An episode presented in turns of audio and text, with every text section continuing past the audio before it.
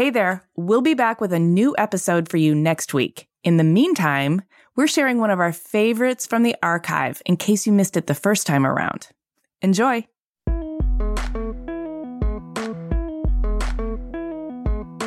If there's anything you want to try out there that you're scared to do because there are so many other people so far ahead of you, just do it because these careers are built up by tons of little steps taken every day. And it's really hard to see that, but always take things with a grain of salt, knowing that this took a lot of time. Hi, everyone. I'm Amy Devers, and this is Clever. Today I'm talking to hand lettering artist Lauren Hom. Right out of school, Lauren landed her dream job which quickly turned into a nightmare. That's when she made the leap to freelancing with her art, and in the process, made an art out of freelancing. Now, in addition to her booming hand lettering practice, she also teaches online classes and workshops in her lettering techniques, as well as on marketing, freelancing, and getting noticed on social media. I met up with her back in November at the 2019 Adobe Max conference, where we sat down in the Airstream Podcast Lounge to have this chat. Here's Lauren.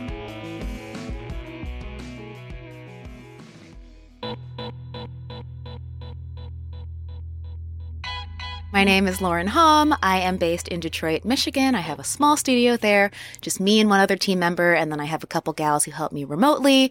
I am a hand lettering artist, but I'm actually an ex advertising art director turned hand lettering artist through a series of fortunate events. Um, and I think tying it back to that, I do what I do because art has always been a vehicle for me to express myself and have fun. And I made this career change just by having fun. So that is the basis of my career and the talk that I gave at Max. a lot can happen in three years, like a chatbot may be your new best friend. But what won't change? Needing health insurance. United Healthcare Tri Term Medical Plans, underwritten by Golden Rule Insurance Company, offer flexible, budget friendly coverage that lasts nearly three years in some states. Learn more at uh1.com. Everyone knows therapy is great for solving problems, but getting therapy has its own problems too, like finding the right therapist, fitting into their schedule, and of course, the cost. Well, BetterHelp can solve those problems. It's totally online and built around your schedule. It's surprisingly affordable too. Connect with a credentialed therapist by phone, video, or online chat, all from the comfort of your home. Visit betterhelp.com to learn more and save 10% on your first month. That's BetterHelp, H E L P. Well, we're going to get way into that again. But first, I want to go all the way back to zero. I read that you were raised in Los Angeles. Is that where you were born as well? Yes. Um, okay. My entire family is still local. My dad's coming to see me speak tomorrow. Awesome. okay. Tell me about little Lauren Hom. Like, what kind of kid were you? What was your family like? Okay. What did the world look like to you? Everyone looked tall because I was tiny. Um, I was a super shy kid, super creative, but kind of shy. Um, around my parents, totally fine. But I remember my dad will always tell this story of when I was four or five. So here in California, we had a preschool and then you can go straight to kindergarten or you could go to DK, which was developmental kindergarten.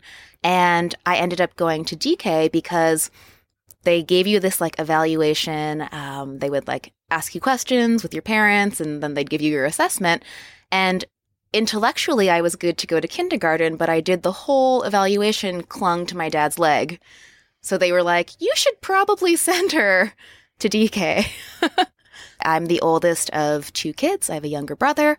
Um, he is three years younger than I am grew up maybe 35 minutes south of here with no traffic. gotcha. and kind of just like a beachy like suburb and it was nice. What did your parents do? Like my mother was a pediatric nurse and my dad I couldn't figure out what my dad did for the longest time. He is the CFO of a small company that like buys and sells precious metals wow. Okay. So we've got a business person and a medical person. Mm-hmm. Did they know what to make of your creativity?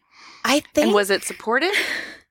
It was pretty supported. So my mom is very creative. Um, mm. She was always very crafty, like PTA mom, doing stuff decorating the classrooms, hand sewed all of our Halloween costumes up until we were like 12. Wow. Yeah. Um, and I always joke that my very start with lettering happened when I was a kid because my mom would make us afternoon snacks where she would cut our names, the letters of our names, out of slices of American cheese and serve them to us with Ritz crackers. That's adorable. So cute. And she'd like write our names in bubble letters on our lunch pails. So I always joke that my introduction to lettering happened a lot sooner than I realized. I don't think that's a joke, actually. I think that made a strong impression on you. I'm sure it did. Um, Lettering yeah. with love lodged it in your brain. I don't think my creativity was super out of left field for my parents, um, just because my mom is kind of has her creativity on the side.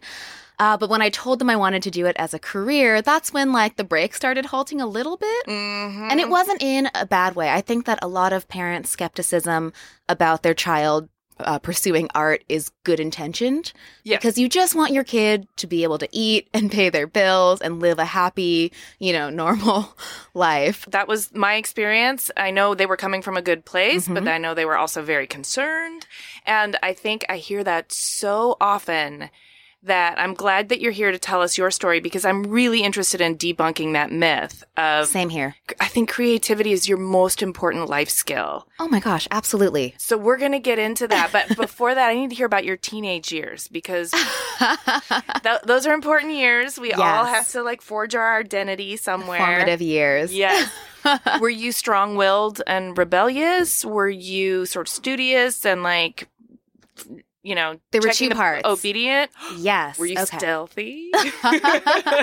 So the early part of my teens, Your I guess dad's my not tweens. yet, right? no, he's not. Okay, and he knows all of this because he had to deal with me. okay. Okay. um, the first part of my teens, my tweens, um, super studious. Uh, was you know played in band. Was on. I was on the math team in middle school. What, what instrument did you play? I played the flute. Awesome. hmm Okay. And now I love that Lizzo's making flute a thing. yes. But yeah, super studious, like goody two shoes. Uh, and then when I was 16, I fell in love with my first boyfriend and my grades started slipping. This sounds so fucking cliche. I really hate it. But at the same time, I don't hate it because I'm here doing what I'm doing now. And like, I'm a big believer that even with road bumps or hiccups or things not going according to plan, it's putting you in a direction. And like, that could lead to better things or just not even better, different things. Had I stayed on my studious path, maybe I would be like a Nobel Prize winner someday, or maybe I would have been like a college professor. Who knows? or maybe you'd be an accountant and hating it that could be true too. and not finding your agency through creativity. You Yeah. know, I mean, I, th- I really do think creativity, being able to operate in that mindset makes you feel like things that don't exist yet can exist. Yes. You I- can see things that don't aren't there yet, so Mhm. you feel like you can get there. yeah, you can imagine, I guess, a more colorful future for yourself. And I think it's such, it is such a gift. Absolutely. Um, you know, I was just a teenager trying to be cool and like, so my grades slipped to the point where I wasn't failing out of school. Don't worry. Um, you know, every Asian parent is like clutching their pearls right now. It's fine. I, I was fine. I maybe went from like a 4.1 GPA to like a 3.2, which is significant. And so my grades weren't what I wanted them to be to do what I thought I was going to do, which was, you know, I come from a UCLA family. I thought I was mm-hmm. just going to go to school, maybe major in math or science or who knows. One And- of the stems. Yeah. And then when I realized that, okay, like maybe that's not as much of an option anymore. I had been doing art my whole life. It was always something that my parents nurtured. They sent me to music class, art class, whatever I wanted. We drew a lot at home, like super supportive. But then when I was like, okay, maybe I'll go to art school and be a graphic designer, or, you know, be a painter. I don't know. My parents were like, Are you sure you want to do that? And they came at it with a loving skepticism, like I think Mhm. most parents do. Mhm. And then I found advertising. I, I took a class in high school on the weekend at uh, Pasadena Art Center. It was like an extracurricular thing. And I realized after talking with my teacher, I was like, oh, you can design ads and brainstorm ads. And that seems to be this perfect intersection between making something creative, but also having like a practical marketing, like real world selling products kind of job. So I sold my parents on that. And so they Mhm. sent me to art school to go major in advertising. Okay. so you went to SVA, I did, New York yes. City. What was the transition like from Los Angeles to New York City for you? It was fine. I was totally a baby. I had never even, this sounds so silly to say now, never even done my own laundry before I went to college. My mom was a stay at home mom. Um, okay. And so it was good. I intentionally chose to apply to schools far away from where I grew up just because I my gut feeling was that I wanted to try something new, and college seemed like a good time to do that and to get out of my comfort zone and go far away. And I think you see a lot of like LA, people who grow up in LA go to the East Coast, and people who grow up on the East Coast go to LA. And it's just a coastal swap that creatives tend to do. Mm-hmm. And it was fine. It was just cold. That Right. was really it. Um, I live in Michigan now, so it's a little colder, but I always joke that New York prepared me for Detroit. Okay, so we have to talk about this later, Mhm. but I was born in Michigan, then went to New York City, and now I live in Los Angeles. So Wow. we've got um, some city parallels. Um, okay, so you studied advertising at SVA. You got your degree, and in 2013, you graduated, yes, graduated in 2013. and then you got your dream job. I did. yeah. So I went through the four year BFA program for advertising. My partner and I, you know, went to go look for jobs together, got hired together since uh, people in advertising work in pairs. We were both art directors though. So we were like, oh, I don't know if anyone's going to hire us. But turns out when an agency sees two art directors, they're like, oh, great. Double the hands who can make double the ads. Because copywriting is super valuable, but they were like, they'll figure it out. It's fine. And so we were just the double art director team. Um, but actually, right before I graduated, I did get so I did get my dream job, but I took a I think at SVA we had our foundation year and then second year I had to take an intro to typography class Mm-hmm. and I fell in love with type there and just continued to dabble and then my third year I had one slot left for a class that wasn't advertising. So I took a communication design class with Gail Anderson, who's phenomenal. I don't know if you've ever had her on the podcast, but she was pretty pivotal actually in what I'm doing today. Um, took her class, and it was the first class where we had very open briefs of like what we could make. Um, she she would give us assignments like design an ABC book about any topic you want, or rebrand your favorite neighborhood in New York City, design a deck of cards. And like there was no really direction. It was like whatever you want it to be. And the common thread between all my projects with these open briefs were mm-hmm. humor and food. I was exploring those unintentional. It wasn't even like intentional. It was just that's where my mind went. So when everyone else was designing a deck of playing cards, I made a deck of recipe cards. And so my personality as a designer and an artist started coming out there, and she recognized that. And I was starting to incorporate some of my type and lettering into those projects because it was my outlet outside of all my ad classes. And I still really liked ad, but my interest started to peak in this other stuff. And I remember that, like, maybe one month into class, she pulled me aside and she was like, Hey, I think you're in the wrong major. You should be a designer or an illustrator. And I was like, oh yeah, no, like I'm I'm 3 years into ad. I'm not I'm not going to abandon this ship because it just seemed like a huge risk. And I had a couple friends who had switched majors, but to me, I'm a very risk averse person. People don't believe me when I say that. And so I was ready to I was committed to staying the course. And she was like, "No, really, you should." And she was like, have you ever heard of Louise Fili before? And I was like, yeah, duh, Louise Fili's amazing. And she was like, I'm friends with Louise. You should intern for her. And so she got me an internship with Louise Fili my third year of school. And I still was going to go do advertising. How was that internship for you? It was lovely. If anything, I was just doing intern stuff like scanning in pieces of type and helping oh, just oh, but help you doing were witnessing But it yes. in action. Yeah. the environment was so important. I think as creatives, our environments are so important. And so here I was sitting in this little studio, really close to uh, the college campus. And I was like, wait, here's someone who it's her, two designers, and she's doing all type and like she's built a career doing this. Maybe I could do that someday too. And so I was there for three months.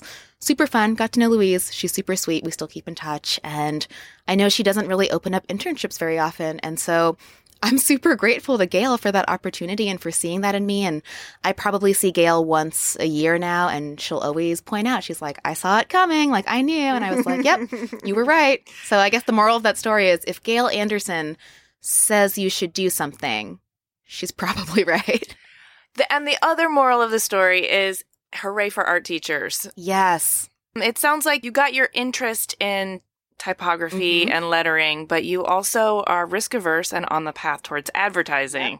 So, where does that land you after graduation? So because of that love of type that had been like nurtured my third year, second, third year of school, even though I was staying the course, senior year of school, I started a hand lettering blog uh, because I got drunk with my roommate and we had this funny idea where I was like, I'm going to letter all the little white lies that my girlfriends and I tell ourselves because there's so many. Like, I'm not drinking this weekend, or like, you know, I'll just have one bite of that cake, silly stuff like that. And I started a Tumblr blog uh, where I was posting these little white lies, just hand lettered, um, pretty poorly, I'll, I'll be honest, but I was doing it because I thought that because they were these kind of quirky little white lies, it would be better to do it by hand than to just type it out uh, in a font.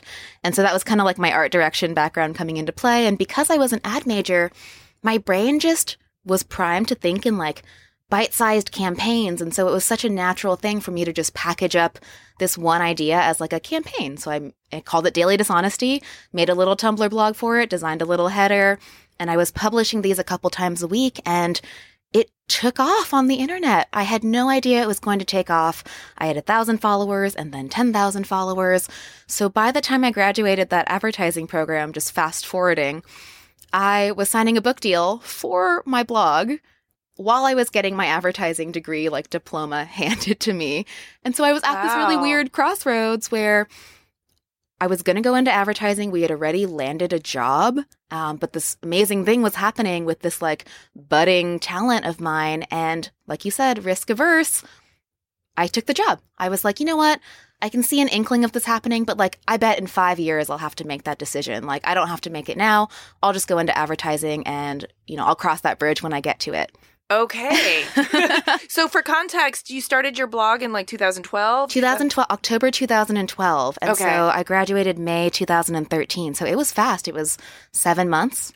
And had you any experience with, I mean, things going viral was relatively new oh at that time. I, I, feel like that dates me so much. it, it is. Yeah. Yeah. Um, I had no experience with that. It was super strange, but it was also my first bit of external validation of like, wait, there could be a larger audience who wants to see this because I really just made that blog for me and my friends and my classmates because mm-hmm. that was mm-hmm. what we were going through. You know, we were just getting drunk and going to art school yeah. to be completely transparent. And it took on this life of its own and I wasn't really prepared for it. Um, I started getting freelance work inquiries. I was I submitted it to award shows because that's what you do with advertising. You submit your work to award shows. Mm-hmm. And I started. I won a Webby Award. I won a Communication Arts uh, Typography Annual Award, all for this silly project. So it's n- clearly not silly, but I, yes. I'm sure you started it feeling like, well, this isn't, you know, this is just a fun thing that I'm doing. I actually remember, yeah, I, I made a Facebook post when I first launched it, um, just on my personal Facebook, being like, hey, I know everyone and their grandma like is doing hand lettering now, which isn't quite true because now everyone is doing hand lettering, which is a good thing. I love that. Um, and I really had no expectations for it. Um, all I knew is that I wanted an outlet outside of my ad program to be able to be creative because it's just different kinds of creativity. So back then, mm-hmm. it sounds like you have this this blog going viral and a book deal happening mm-hmm. and you also have a job on the table. And are they are they working together to complement each other or are they kind of opposing each other? Totally opposing. okay. So what kind of tension was happening for you there? Like did you feel you had to pick one or the other and did so, you have to quiet one to make your bosses happy or like what how did that so look? I don't think my bosses knew any of that was going on and like I didn't really think it was that big of a deal. So I always saw the daily dishonesty lettering stuff as like my side dish. Advertising was going to be my main dish. I was staying the course and at first it was fine, but as basically as my satisfaction with my ad job started declining and my satisfaction with my lettering was increasing that's where it hit the most tension because i was like i would really i'm working t- you know 10 to 12 hours a day at the agency. I'd much rather be doing the lettering stuff for that long but i can't like i'm not going to be working on other stuff in front of my bosses. Like that's mm. not cool. I feel like it's ingrained in me to like do what you say you're going to do and like be a good employee. I was a good employee i like to think um, and instead of having to choose one, I just tried to do both. So I was pulling, you know, overtime for both of those things. I was working at the agency and on the train ride into my job, which was about 40 minutes. I would brainstorm different daily dishonesty phrases because I was basically working on the manuscript for the book, which was I remember when I signed the book deal, I just thought I was like, oh, they're just going to take all the illustrations I've already made, make them into a book. That's cool. And my publisher was like, oh no, that's not how blog to book works. We need 70% new content so people will buy the book, which totally makes sense now. So I was cranking out new daily dishonesty pieces for the blog, but also for the book that I couldn't release on the blog. So I was just churning these out. So on my train ride in, I would brainstorm them and then I'd get to work during my lunch break. I'd like sketch them out. I'd get home and then I would pop open my bottle of white wine and get to work. It was not glamorous and it was more work than like I think the average person should have been doing. But had I not done that or felt so convicted to do that, I don't think I'd be sitting here today. We'll be right back after this quick break. Hey, I'm Ryan Reynolds. At Mint Mobile, we like to do the opposite of what Big Wireless does. They charge you a lot, we charge you a little. So naturally, when they announced they'd be raising their prices due to inflation, we decided to deflate our prices due to not hating you. That's right. We're cutting the price of Mint Unlimited from $30 a month to just $15 a month. Give it a try at mintmobile.com slash switch. $45 upfront for three months plus taxes and fees. Promote for new customers for limited time. Unlimited more than 40 gigabytes per month. Slows. Full terms at mintmobile.com. When you're ready to pop the question, the last thing you want to do is second guess the ring. At Bluenile.com, you can design a one-of-a-kind ring with the ease and convenience of shopping online. Choose your diamond and setting. When you find the one, you'll get it delivered right to your door. Go to Bluenile.com and use promo code LISTEN to get $50 off your purchase of $500 or more. That's code LISTEN at Bluenile.com for $50 off your purchase. Bluenile.com code LISTEN. Clever is supported by Tools and Weapons, the podcast hosted by Microsoft Vice Chair and President Brad Smith. A recent episode took Brad to Venice, where he connected with Yves Ubelmann, a partner whose company, Iconem, has developed a game changing technique for creating digital architectural models so comprehensive they've been dubbed twins. During the relative quiet of the pandemic, And his team used drone captured photography and powerful AI to create a full scale digital twin of Venice, a city threatened by climate change and over tourism.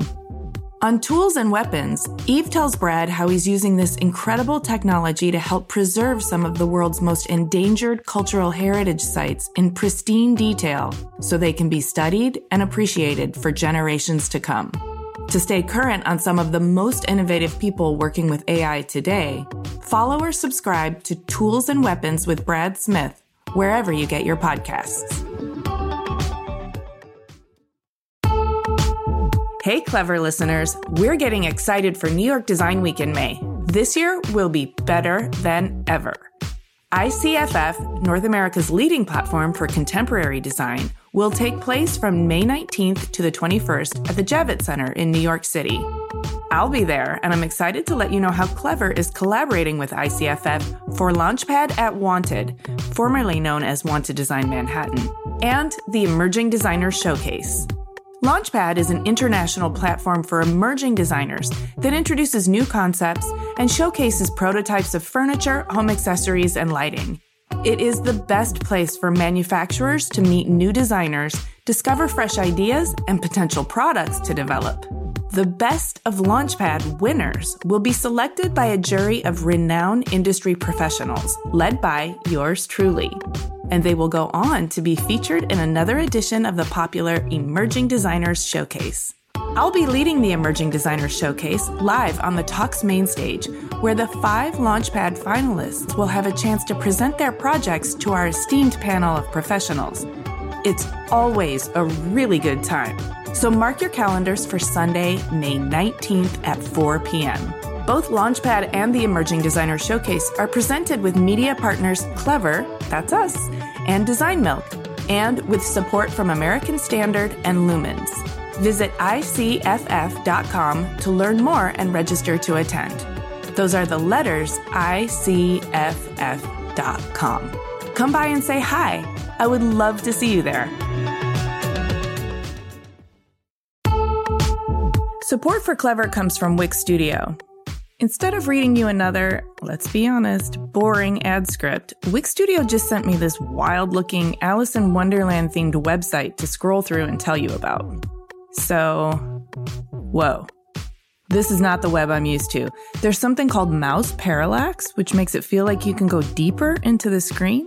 And as I scroll down, it's like I'm falling down the rabbit hole. And things are moving in depth and perspective. Even my cursor has morphed into a glowing little orb. There are all these no code animations that make this place feel organic and alive. And Alice is wearing some pretty cool shoes, by the way. Okay, I know I'm mixing up my narratives now, but we are definitely not in Kansas anymore. Your turn to go down the rabbit hole. Build your next web project on Wix Studio, the platform for agencies and enterprises.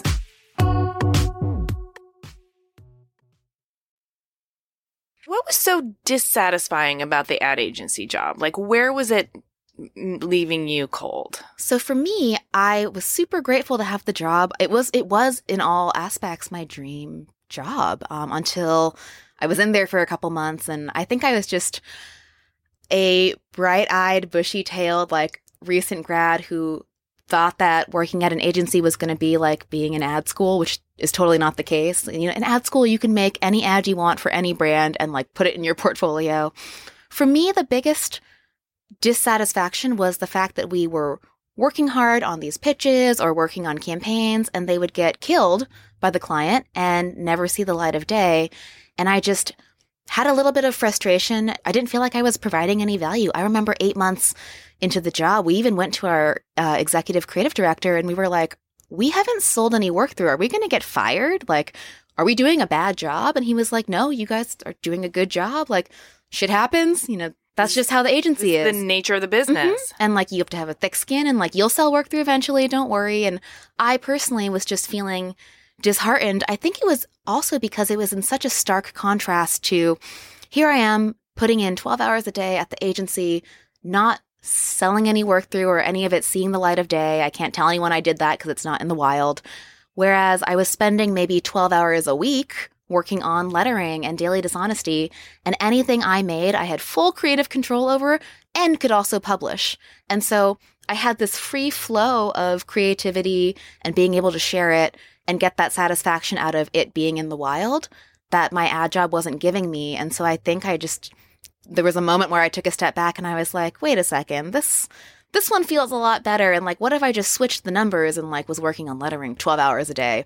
What would that look like? And so that started to get the wheels turning of like, well, maybe I could do my own thing. Uh, and so it wasn't, it wasn't the worst job. It was just, I guess, relative to what was going on, I had this like little shimmer of like something else happening. And Well, the way you're illustrating it for me, I'm seeing like one road is all red lights. You're not getting anywhere. You're stuck in traffic and the energy is all jammed yes, up. traffic is a great way to put it. It was out of my control. What was yeah. Yeah. And then the other one, it's like you're zipping through, the lights are Mhm. turning green, people are waving to you. They're like, hey, Lauren, good to see you today. Yeah. And you're like, this is so much better. totally. That's exactly. That's such a great analogy. So, but you probably had to figure out within yourself if you could hang with the idea of building your own business. I mean, at that point, you're probably thinking a freelance kind of career. Yeah, I had seen, you know, Jessica Hische, Janet Tanamachi, Jon Contino do their thing being Okay. type focused. And so there was So you some existence. models. There was existence of that being a thing. Did you have to pitch your parents on the idea? I remember calling my dad when I had made the decision that I wanted to leave. I called my dad and I was like, I did that thing where I was like, hey, dad, I'm about to say something and you promise you won't get mad, right? Which is such a terrible thing to preface a conversation It's with. just like, I can feel him just like zipping up, just tensing. exactly. Um, it was scary because you, even when you see other people doing the thing you want to do and you're like, okay, well, there's obviously market demand, there's other people paving the way. When you think of it through the lens of yourself doing it, it's terrifying. And me being a really risk averse person, I was weighing out these. I'm not super happy at my job, but it is a job and it's consistent and I get paid. Am I throwing away four years of studying advertising? Like, what, what does it all mean? And what if this lettering thing doesn't work out? Um, you know, will people think I'm a quitter or a fool or all this stuff? And I had the realization that, okay, I'm 23 years old and the difference between getting another ad job at 24 versus 23 is pretty negligible. Like the one thing I hear from older creatives and people who have more experience is age is like being young is such a gift in terms of how you can recover. It's so much easier to recover. It's kind of like how people say like you know, when you have a longer time horizon for your investments, you can be riskier. And that's mm-hmm. why mm-hmm. there are things like target funds that like get less risky as you get older so you can retire in peace. And so you can think about it if anyone's listening right now and you're like 21 or 22, not to say that if you're 35, you shouldn't follow your dreams, but especially if you were the you are the age that I was when I made my jump, you really have very little to lose. You will figure it out. Uh, and so I realized that if I give this thing a shot and it doesn't work out and I burn through, you know, more savings than I'm comfortable with, okay, then maybe I move back in with my parents. Okay, that's not great. And then if I still can't make it doing lettering, I'll just go back and get another ad job. I still have the resume. Um, it's not my first choice, but it wouldn't be the worst thing. When people think about failing at following their dreams or being freelance, they think of like going back to square one and having to start from scratch, but you still have all the tools in your tool belt at your disposal. Yeah, it sounds like you were making a calculated risk. Yes. um, and that you had the advertising thing not only to help you sort of figure out how to build your business and market yourself, but you also had the advertising thing to fall back on. yes. And you were sort of faced with a decision like, I could do what makes me happy, or I could not do what makes me happy and keep doing what doesn't make me happy. But I can always go back and do that later. Exactly. I realized if nothing changed, everything would stay the same. But if I tried and failed, things would just go back to being the same, more or less. right. and so that realization have much to lose. Exactly. I was like, what do what do I have to lose? I also had a really good conversation with one of my mentors. Um, his name's Justin Gignac. We met. He gave a lecture during one of my ad classes, actually, and uh, I met him in person a couple years later and was a little bit drunk and started gushing about his work. And we actually became friends. Um, he runs a website called Working Not Working. I don't know if you're familiar with it. It's like a creative recruitment site and he was working on that and he left advertising to pursue freelance and then work on that. And so I was like, okay, I'll talk to Justin because he's walked the walk and like is doing his own thing now. Mhm. And he was like, okay, so you're like not happy in advertising and you're like considering it. And I was like, yeah, but like, you know, I've only been here for eight months. Like, is it too fast to make this decision? Like, maybe I'll stay for a year and get it on my resume and see how it feels then. Like if I get if I at least get one year at a job on my resume, then if I have to go back, uh, employers aren't going to be like, "Why did you only stay for you know eight months? That looks weird." And because that was just the general advice I had heard. I don't know where that comes from. And he, without missing a beat, looked at me and he was like. Well, why does your advertising resume matter if you don't want to work in advertising? And I had like a What? yeah, Wait, you mean bet on myself? yeah, exactly. And he's like, if you don't like it now, chances are you're not going to like it later. And if you do, you're probably just convincing yourself that, you know, because we do, you know, have to adapt to our situation. And Mhm. it's not, it really isn't the worst. I always make it a point to let people know, like, I'm not shitting on advertising. It just wasn't the right path for me. And I also want to let people know who also are feeling a little bit burnt at that job. Like, there is another way too. I think every art director probably also draws or does photography or does some other kind of visual craft. Copywriters, you know, do their own writing projects too. We're all creative in different ways outside of our jobs. Well, and I think now the climate is such that those side projects, those side dishes make you more desirable. I agree. That wasn't the climate then. And also, you didn't have the time, the energy. There wasn't enough of Lauren to go to both. So you made the Exactly. choice hmm and you built your business. Did you start in New York City and, and build it there? Okay. Yeah. So I left Walk my. me through the hardships. Oh, yeah. at the beginning. So I left my advertising job in April of 2014. hmm And I remember the first day waking up, not having to go to work on a Monday and just feeling so weird. I was like, Am I playing hooky? Like, what's going on? It was like being a student again, to be honest. And I guess it wasn't that bad because I had just been a student like 10 months before.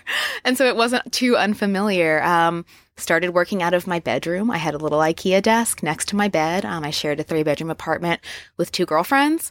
And I just started from there. I really love that the startup cost of being a freelancer is so low Mhm. um, because you pretty much have what you need to get started internet laptop your tools so that's how i that's how i started so you started with your book deal and with taking some of the freelance inquiries you'd been getting? Yes. So um, when Daily Dishonesty started and the book deal came around and things started circulating around the internet, it was really just a kind of domino chain reaction, you know. So the reason my literary agent found me was because Daily Dishonesty had been getting featured on design blogs, getting pinned to different Pinterest boards, circulating around there. People started discovering me that way. And, you know, me knowing that I'd only been lettering for six months was like, why would you trust me to do anything? Like, I'm just this novice letterer. But what I always tell people is when someone comes into contact with your work, they don't know that. For all they know, you've been doing this for 10 years and no one's really going to dig deep, like that deep to be like, how long has this person been doing it? If they like the work, they like the work. That's Mm-hmm. really all it is. And so I started getting freelance work and I was like, okay, I'll take on as much freelance work as my schedule will allow while I was still a full time student. Um, I was also interning and working part time as a student. I've always just been a very busy person. And then at my full time job, I was still taking the occasional freelance project here and there while I was working full time. I made time for it. And if anything, those little bits of freelance as I was working full time gave me more and more, it built up my confidence and gave me validation that, hey, maybe I can make this a thing. I also, going back to the nerdy thing, crunched the numbers uh, towards the maybe six months into the job. I crunched the numbers and I was like, okay, I, I divided my salary by like the hours I was working, like a 40 hour work week. And I was like, okay, I'm making like $25 an hour as my salary. I'm getting paid $75 an hour for lettering for freelance, and I'm not doing a ton of it, but I'm doing enough where if I could just get a third of the hours that I'm getting with my full time job with lettering, I could make the same salary. And yes, there are freelance expenses and, and all those things, but that math honestly gave me the like kind of objective confirmation like, hey, that wouldn't be so bad. Like, I bet I could do that. And so that built my confidence too. Fantastic. Okay, so now you've been doing your thing for like five years. Wow, yeah. Okay. What does the business look like today? Because I know that you're you're still taking client work. Mhm. You're making regalia out of bread. we'll talk about flower crowns. Um, but you're also teaching other creatives how to market themselves. yes. Give me a snapshot, an overview of the of the business, Okay. and then tell me a little bit about each branch of it. Absolutely. Like most freelancers, I started off doing 100% client work and trying to build that up. And once that started working um, and I was getting uh, to a good point, I will say too that right when I left my full time job, I signed with an agent, which was super helpful too. And the reason I got an agent was because I was 23 and I didn't think anyone was going to be willing to pay a 23 year old like serious money when in reality, no one, I was the only one who knew I was 23. you're, but it, when you're 23 and you think they're not going to take you seriously, Yes. it does make you apprehensive about like taking meetings. Like they're going to see me that I'm a kid, and then my cover's going to be blown, and it's a very weird feeling. Totally, because the conventional metrics that we use to gauge like credibility are like time a lot of the time. Middle-aged white male. it's like, yeah, how long have you been doing this? Um, you know, how many years of experience? And so I just felt like no one was going to take me seriously. But that insecurity actually prompted me to hustle and try to find an agent, and I did. So I started off doing all freelance, and then I'm very lucky that my career and what I was doing started happening around the time of like social media too. Like, you know, I caught that Tumblr wave and then I mm-hmm. caught this Instagram wave and I started building an audience around my work. It had happened with Daily Dishonesty and then I got on Instagram right after I graduated and it feels weird thinking that I didn't have Instagram in college because that's what design students have now.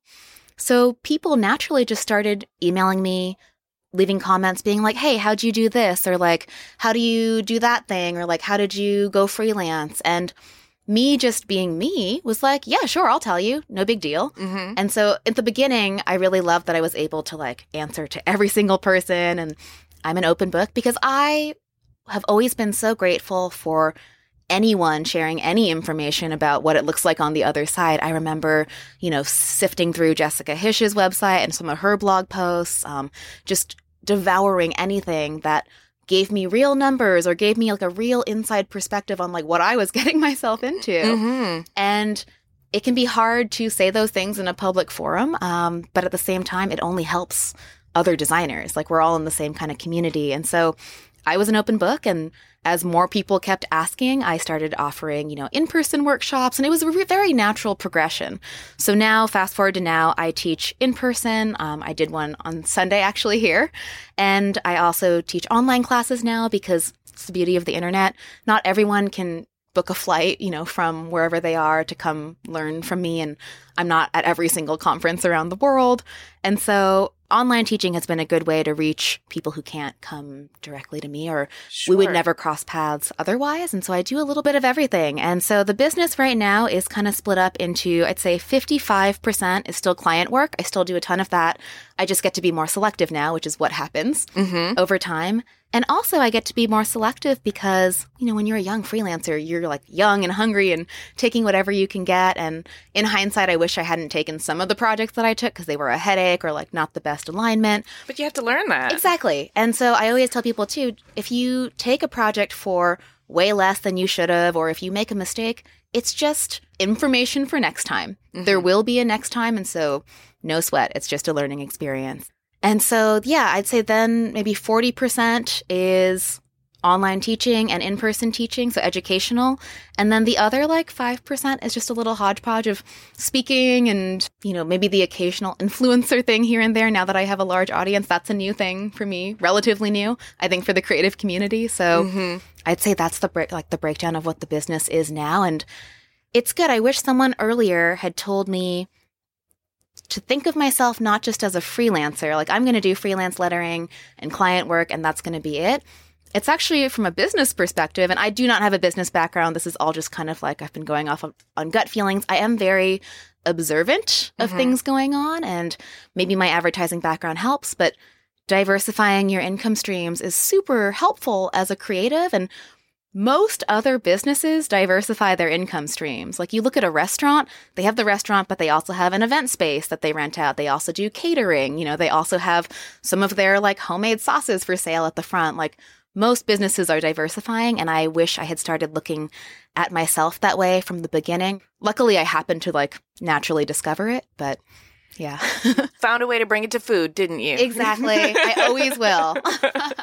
So, Flower Crowns is an Instagram self project, would you say? Is yeah, it it's a it's just a passion project. just a passion mm-hmm. project? Okay. self-initiated for fun. and you assemble crowns out of baked goods. Yes. Ideally flour based. Did this just start as a silly, fun thing, and then you started thinking, how how many different crowns can I make out of different baked goods? It did start as a silly fun thing, but it was more calculated in the sense of after Daily Dishonesty, I probably did four more of those kind of bite sized passion projects where I gave it a name, it had its own website.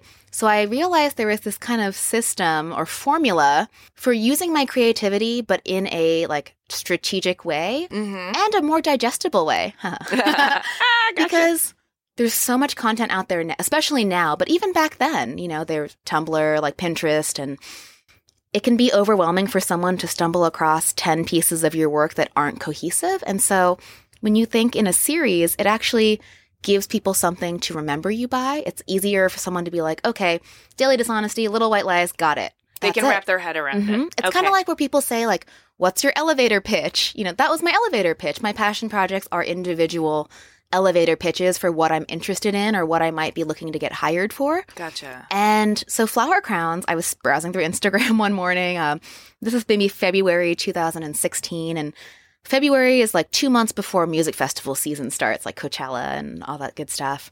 And so, a lot of like fashion inspiration was coming through. Just, I saw it around the internet, and all the girls wear the flower crowns. And being a letterer, my brain made a pun. And I was like, oh, what if it was a different kind of flower? And immediately I did that thing where I told myself, oh no, that's a dumb idea. Don't do it. But so many times I feel like we brush off those dumb ideas that make us laugh because we're like, oh, well, it probably won't turn into anything. And so I texted my friends. I was like, hey, like, what do you think of this? And they thought it was funny. I have like my trusted group of girlfriends who are mm-hmm. just like me, who are kind of a good sounding board. And so I was like, you know what? That'd be fun. Of course, I've always loved food and had been looking to incorporate more food into my work anyways. And I had been doing lettering at that point for three years straight. And it's a good thing. It's I think it's a, a gift and curse of being creative is like the thing that excites you and that you absolutely love, you can still get bored of. Mm-hmm. you know, and so I still wanted to do lettering. It was paying the bills and everything was great. But my creative itch was there. And so I was like, why don't I try something new? Food is still on brand for me. So I was about to go visit my grandma for two weeks um, right before I had the idea. So I bought all the supplies, paper backdrops, headbands, wire. Like when I got there, I went to go get bread, but I ordered all those supplies to her house. Um, poor grandma, just getting all these packages. and I created and shot 20 flower crowns in a, the span of like a week. I think it took me a couple days to make them and I would just like store them very gently and then I would go shoot them in her backyard. Oh, fun. I taped uh, the paper to the to the wall and just shot them on my digital camera with a self timer. It was really low budget, really low tech. Was this in Los Angeles? This was in Los Angeles, okay. yeah. oh, grandma, thanks for supporting the project, yeah, and uh, you know, it was one of those things where it was a silly idea, but when I executed it, I was strategic about, okay, I'm going to batch these together. And once I have the raw photos, then I can drip them out whenever I want. Mhm. And that's one thing, too, that from the outside looking in, when you see someone posting images on their Instagram or part of a project, we as the viewer think like, oh, look at this person producing all this work. How do they have the time? A lot of people batch their stuff. Like, and it's it's smart to do that. Everything you put out on the internet doesn't have to be made in real time. Right. No one's looking for that. And so you can be, as your time becomes more scarce, you have to kind of get creative with how you budget your time and how you plan things out. And so I batched all of those and just slowly dripped them out over like six months. I'm so glad you shared that because uh, that strategy behind that makes a lot of sense. And it was kind of leading into the next question I was going to ask you about your creative process. You do all these self initiated projects, which now I'm understanding is very smart because it helps you attract the kind of clients that you want to do the kind of It is work that you want to win do. win. Yeah. Okay. When you're doing these self-initiated projects, it's not that they're not calculated, but it, would you say what's driving them is more in the category of inspiration or fear?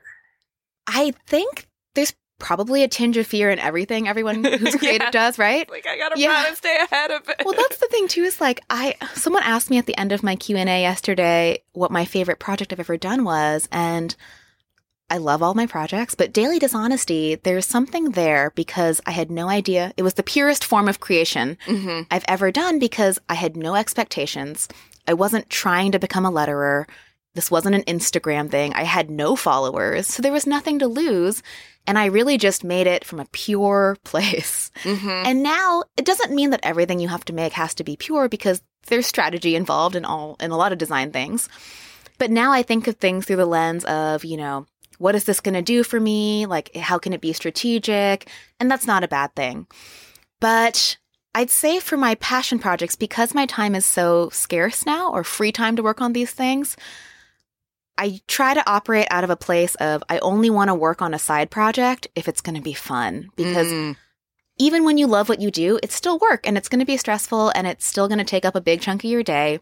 So for me, I've always seen passion projects and side projects as it's just as much for me personally as it is for whatever the extra benefits it's going to have to my career. So I, I do try to lead with creativity first, fun. And so hopefully there's not too much fear in there, but I'm sure there's an underlying. Like I'd be lying if I said there wasn't a little bit because I think there's a pressure on creatives now because of how much content is out there and how many people we follow and how much is getting put in front of us that we feel like we're never creating enough. Mhm. And there's just, it's, we're always behind. And so there is a little bit of that urgency as a modern working creative. I'll admit that, you know, what is my next thing going to be? What am I going to be putting out? And so these passion projects really just check all those boxes of, I make sure the idea is something that I like, hence like flower crowns. Like Uh-huh.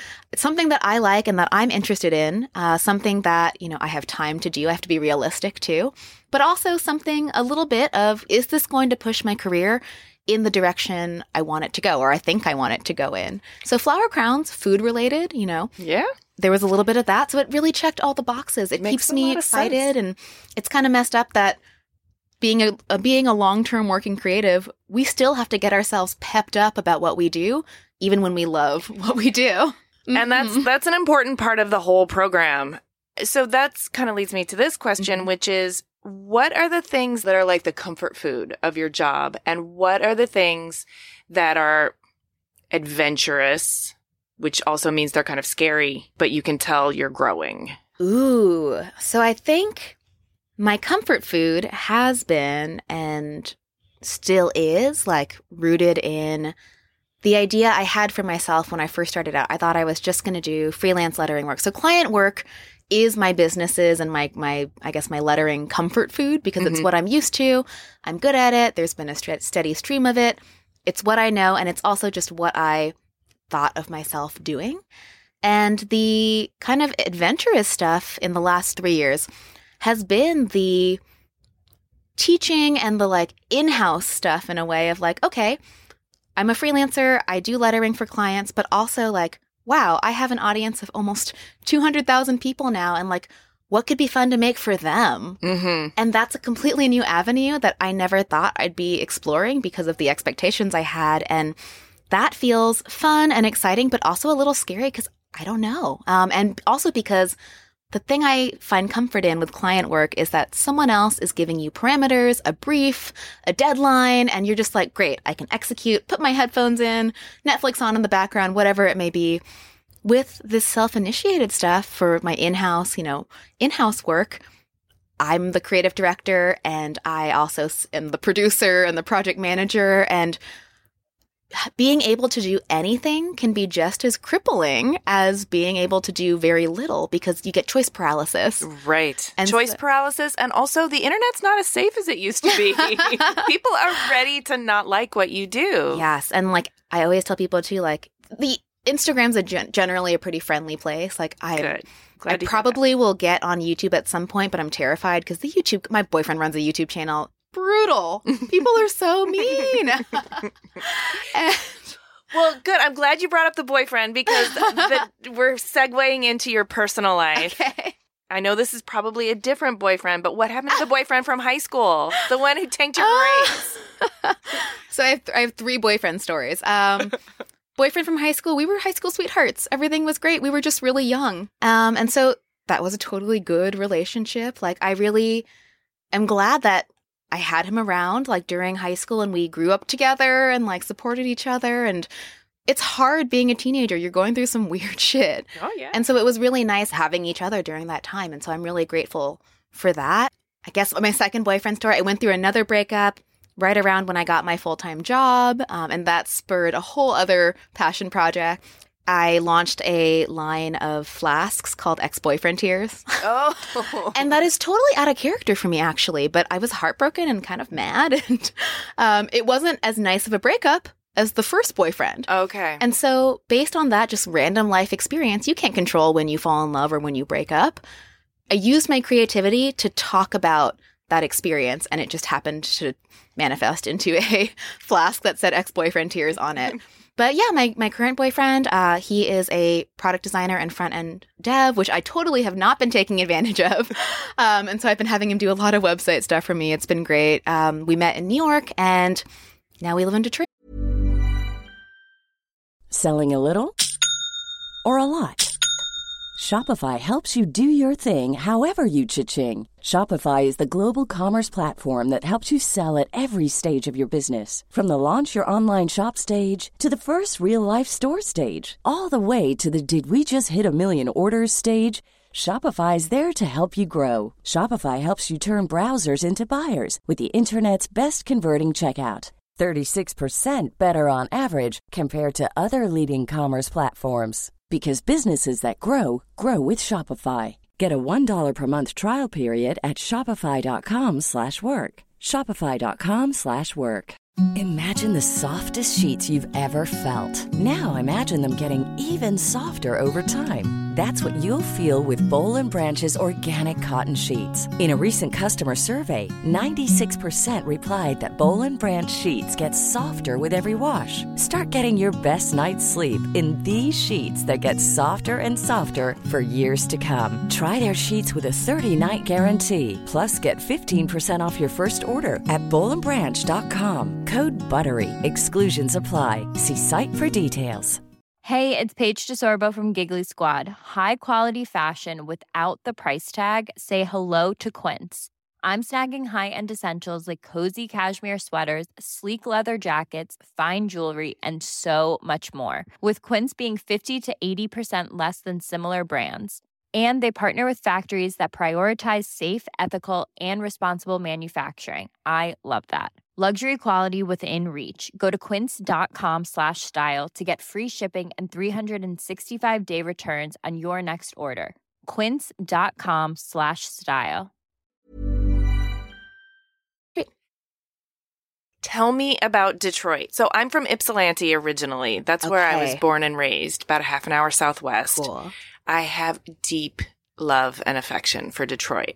How did you end up there and what are your feelings about it? So we met in New York and then we went to go travel for a bit because we were both freelancing and thought we would take advantage of that. And it was great. But when we were ready to come back to the United States, he had quit all of his freelancing work and he was like, I want to start this company. Um, I'm really interested in YouTube and like gear reviews, totally a different wheelhouse than what I do. Um, he's way more type A and I'm more type B.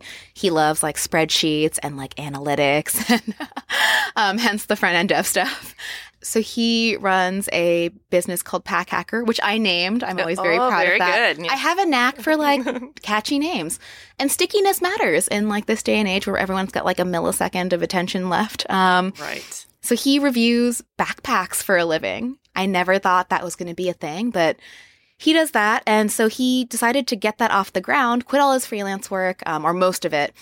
And so we were like, okay, we both work remotely. You're going to start a new business. Let's not move back to New York, one of the most expensive cities. Uh, it's fun. Our friends are there, but we are in a really lucky position that we don't have to be anywhere at any given time. So let's use that to our advantage. So we asked our friends, hey, where's a place where artists are living um, that has a good airport, that's a lower cost of living than New York? And the results we got back were like, you should check out Austin, Nashville, and Detroit.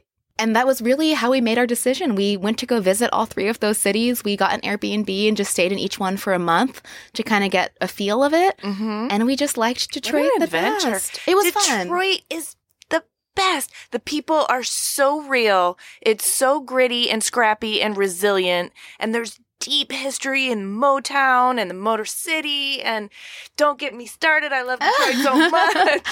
yeah, we honestly, I had never been there before. Tom had been there before. He grew up in Minneapolis too, so he was familiar with Oh, the I region. love Minneapolis too. I like Minneapolis too because we we go back to see his family, and I was like, why don't I just go to Minneapolis? He's like, we're not going back to my hometown, and I respect that because I understand not wanting to be back in your you know hometown. Um, because I think creatives are adventurous. You want to try something new if you have the opportunity. So when we visited Detroit, I didn't really know what to expect.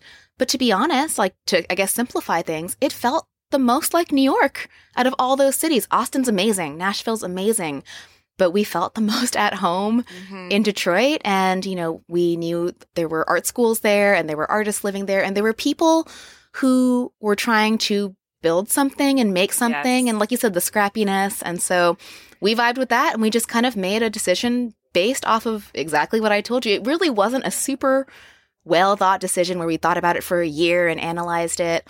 And it didn't even really seem that risky, you know, me being a risk averse person because we had been traveling for a while and we had both lived in a couple cities and we knew that like if we didn't like it after a year, we could just figure out another place to go. Yeah. And Detroit is like steeped in I'll figure it out kind of Yeah, it's mentality. cool. It's very got a very DIY ethic to it and just really built on this idea of I you know building. I can build anything I want here. So it makes perfect sense that you landed there. And speaking of building things, you seem like a very put together person. But I know that we're we're not always all put together. So I'm kind of curious like when you actually break down or fall apart Okay. or have a meltdown or feel like you've made a terrible incorrectable mistake like when it does really fall apart how do you personally put yourself back together I'm trying to think because I'm trying to think of a like mistake I've made that I felt like wasn't correctable. I think everything. Who is it? I, I follow this woman. Uh, she's like a business coach named Marie, Marie Forleo, who's Mhm. lovely, and she her motto is everything is figure outable. For me, when I feel burnt or broken, the hardest part for me because I I think a lot of creatives are this way too. we're so creative and we know we can figure things out and build things that we have a hard time admitting when like we need like oh shoot like I can't fix this or I can't do this alone or I can't do this myself because we have such a DIY attitude. Mm-hmm. I have to first be honest with myself and be like, okay, hold up, like you got to take a break or something's not working. How do I build myself back up? Honestly, the way I've always found my way back to myself and, you know, big moves in my business has been to follow the fun and have fun again. And it seems like overly simplistic advice to give to people or how I use it for myself, but it really does boil back down to uh, Shantell Martin had an amazing quote in her talk this morning in the keynote about she asked the audience like how many of you can draw and like 20% of us raised our hands and she was and she was saying okay well everybody in the audience like how how can you not do something as an adult that you could do when you were a child, when you were two years old, three years old. And like, yes, you can draw. And so for me, I kind of have to go back to the place of like, when I was a kid, when we were all kids, we made weird stuff for fun. We glued macaroni to paper. Um, we just created because it felt good and Mm-hmm. to like fill up the time.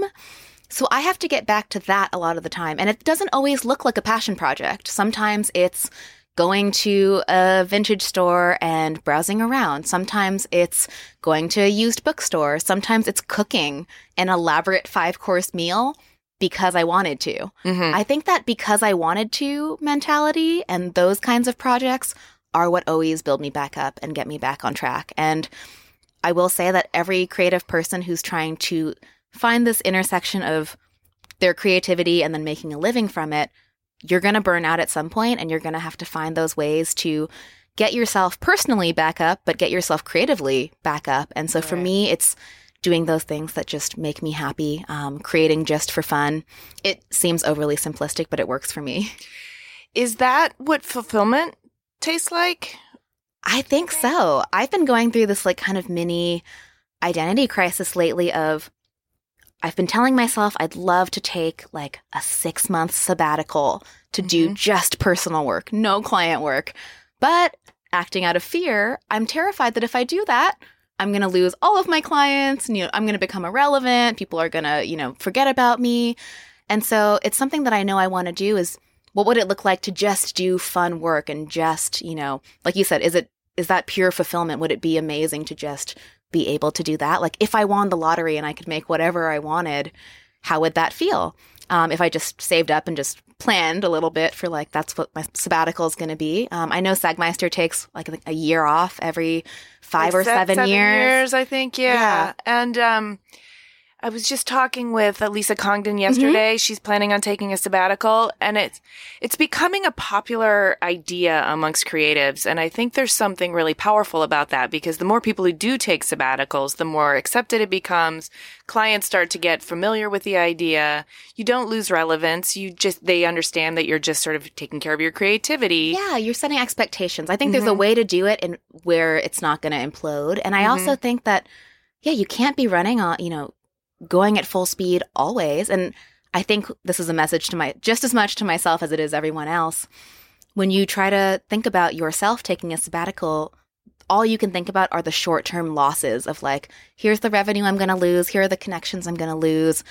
But what if that like six months or a year off paid dividends tenfold over the next five years after that? I mean, I feel like you, you got to think about it like gas. You wouldn't say I'm not going to drive anywhere because I don't want to spend the gas. Every time you're doing client work, you're spending gas. Very true. And you got to refill that tank. And everyone recharges differently. Like, I think a lot of us creative people do thrive off of the like hustle and bustle of the entrepreneurial or like creative life, but you do need to take a break sometimes. Like, I have to charge my phone every night. Like, I have to think, I have to think about myself got too. to charge your, your home every night. you gotta you gotta refuel also one thing i've been trying to do more lately too is not just from a production standpoint but from a consumption standpoint i listen to so many podcasts i watch so many online courses i read so many books and bits of advice here and there i got to this point where i started feeling overwhelmed by all the like all of this good information coming in yeah, but it's. I realized I had to give myself time to digest. you need to, you know, consume it, but also like give it a little time to like settle. Yeah. Because it's really not useful unless you take action on said advice or implement it. And sometimes, yes, you need to hear it like five or six times before you actually take action. So listening to it is beneficial. But for anyone who's feeling overwhelmed by consuming advice or following people online and then it's stifling your production, take a little breather. No one says you have to be consuming all the time. We just naturally do it because we open our phones every day. I'm guilty too, so don't worry. Well, that is really good advice. Before we let you go, will you tell us a project that we can follow, that we can take a look at? or something new that's coming out? So, two years ago, my silly passion project started to find this intersection. It just naturally happened of because I was trying to make things for my audience and I was teaching, but I also loved that silliness and that playfulness. I started a weekly creative challenge called Homework. Um, I got so lucky with my last name, I know, where I realized that a big barrier to entry for a lot of people to start lettering or start illustrating or designing was I don't know what to draw, I don't know what to letter, like, and that's stopping me. Staring at a blank page can be really intimidating.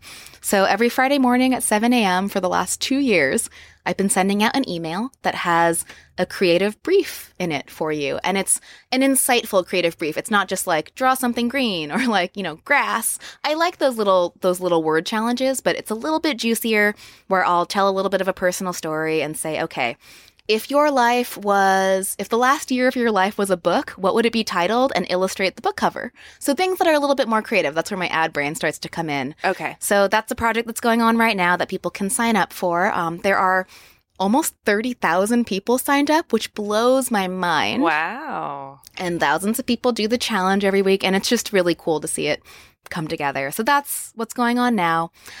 So, kind of as a predecessor to what homework is, if people aren't quite comfortable coming up with their own ideas yet, uh, about a year ago, I bought the domain name what the fuck should I letter.com. I also got WTF should I letter.com in case I wasn't sure which one I wanted to use. But I'm starting a project called What the Fuck Should I Letter, where if you do not know what the fuck to letter, you can go to this site and it generates different phrases for you that I and my team all wrote. And they're all, as the name would suggest, super sassy or weird, or they're not your average like inspirational quotes. Let's just say that. So if you vibe with my style or want to be a little bit more out there, it'll be a lettering prompt generator. Um, and if you use the prompts, I also I also got the Instagram handle. See forward thinking. I'm gonna kind of build a little community around it. Um, I love And so my passion projects have are now this interesting intersection of silly but helpful. Uh, and community building. yes, That sounds super fun. Okay, so where do we go to find you? Obviously, what the fuck should I letter.com. Give Yes. us your your home URL, your Instagram handle, and anything else we should follow. Cool. So I am pretty much Hom Sweet Hom everywhere on the internet. On Twitter, I'm Hom Tweet Hom. Ah, such a and, and yeah, homesweethom.com. I always say it's like home sweet home without the e's in home. Uh, and for anyone who is wondering, it is hom, not home. but I will totally respond to home too because I know what my business name sounds like. Uh, and if you want to subscribe to the homework challenge, you can go to homesweethom.com slash subscribe. Pre- kept it pretty simple. Fantastic. Thank you so much. This has been really, really fun. Lots of good takeaway information. I've heard that when I speak on podcasts, there are lots of little nuggets. I'm a nugget Yes, girl. You are. Nuggets. Crispy, crispy. I've been nuggets. joking with people that my next design talk, I've never done this, but maybe I should. My next design talk is just going to be all about these creative nuggets of advice, but lettered in nuggets. I love it. yeah. I want it on one of those plates with different compartments too. Oh my gosh. You, d- Ooh, you do that for like me. one of those plates for like five year olds. yeah. I love it. Yes, Yeah. I can do that. Okay. Awesome. Thank you so oh much. Thank you for having me. Hey everyone, thanks for listening, and thanks to Adobe and Airstream for hosting us. To see images of Lauren's work and read the show notes, click the link in the details of this episode on your podcast app or go to cleverpodcast.com where you can also sign up for our newsletter. If you haven't already, please subscribe to Clever on Apple Podcasts, Spotify, or wherever you get your podcasts. And if you would, please do us a favor and rate and review. It really does help a lot. We also love it when you reach out to us on Twitter, Instagram, and Facebook. You can find us at Clever Podcast. and you can find me at Amy Devers. Clever is produced by 2VD Media with editing by Rich Stroffolino and music by El Ten Eleven.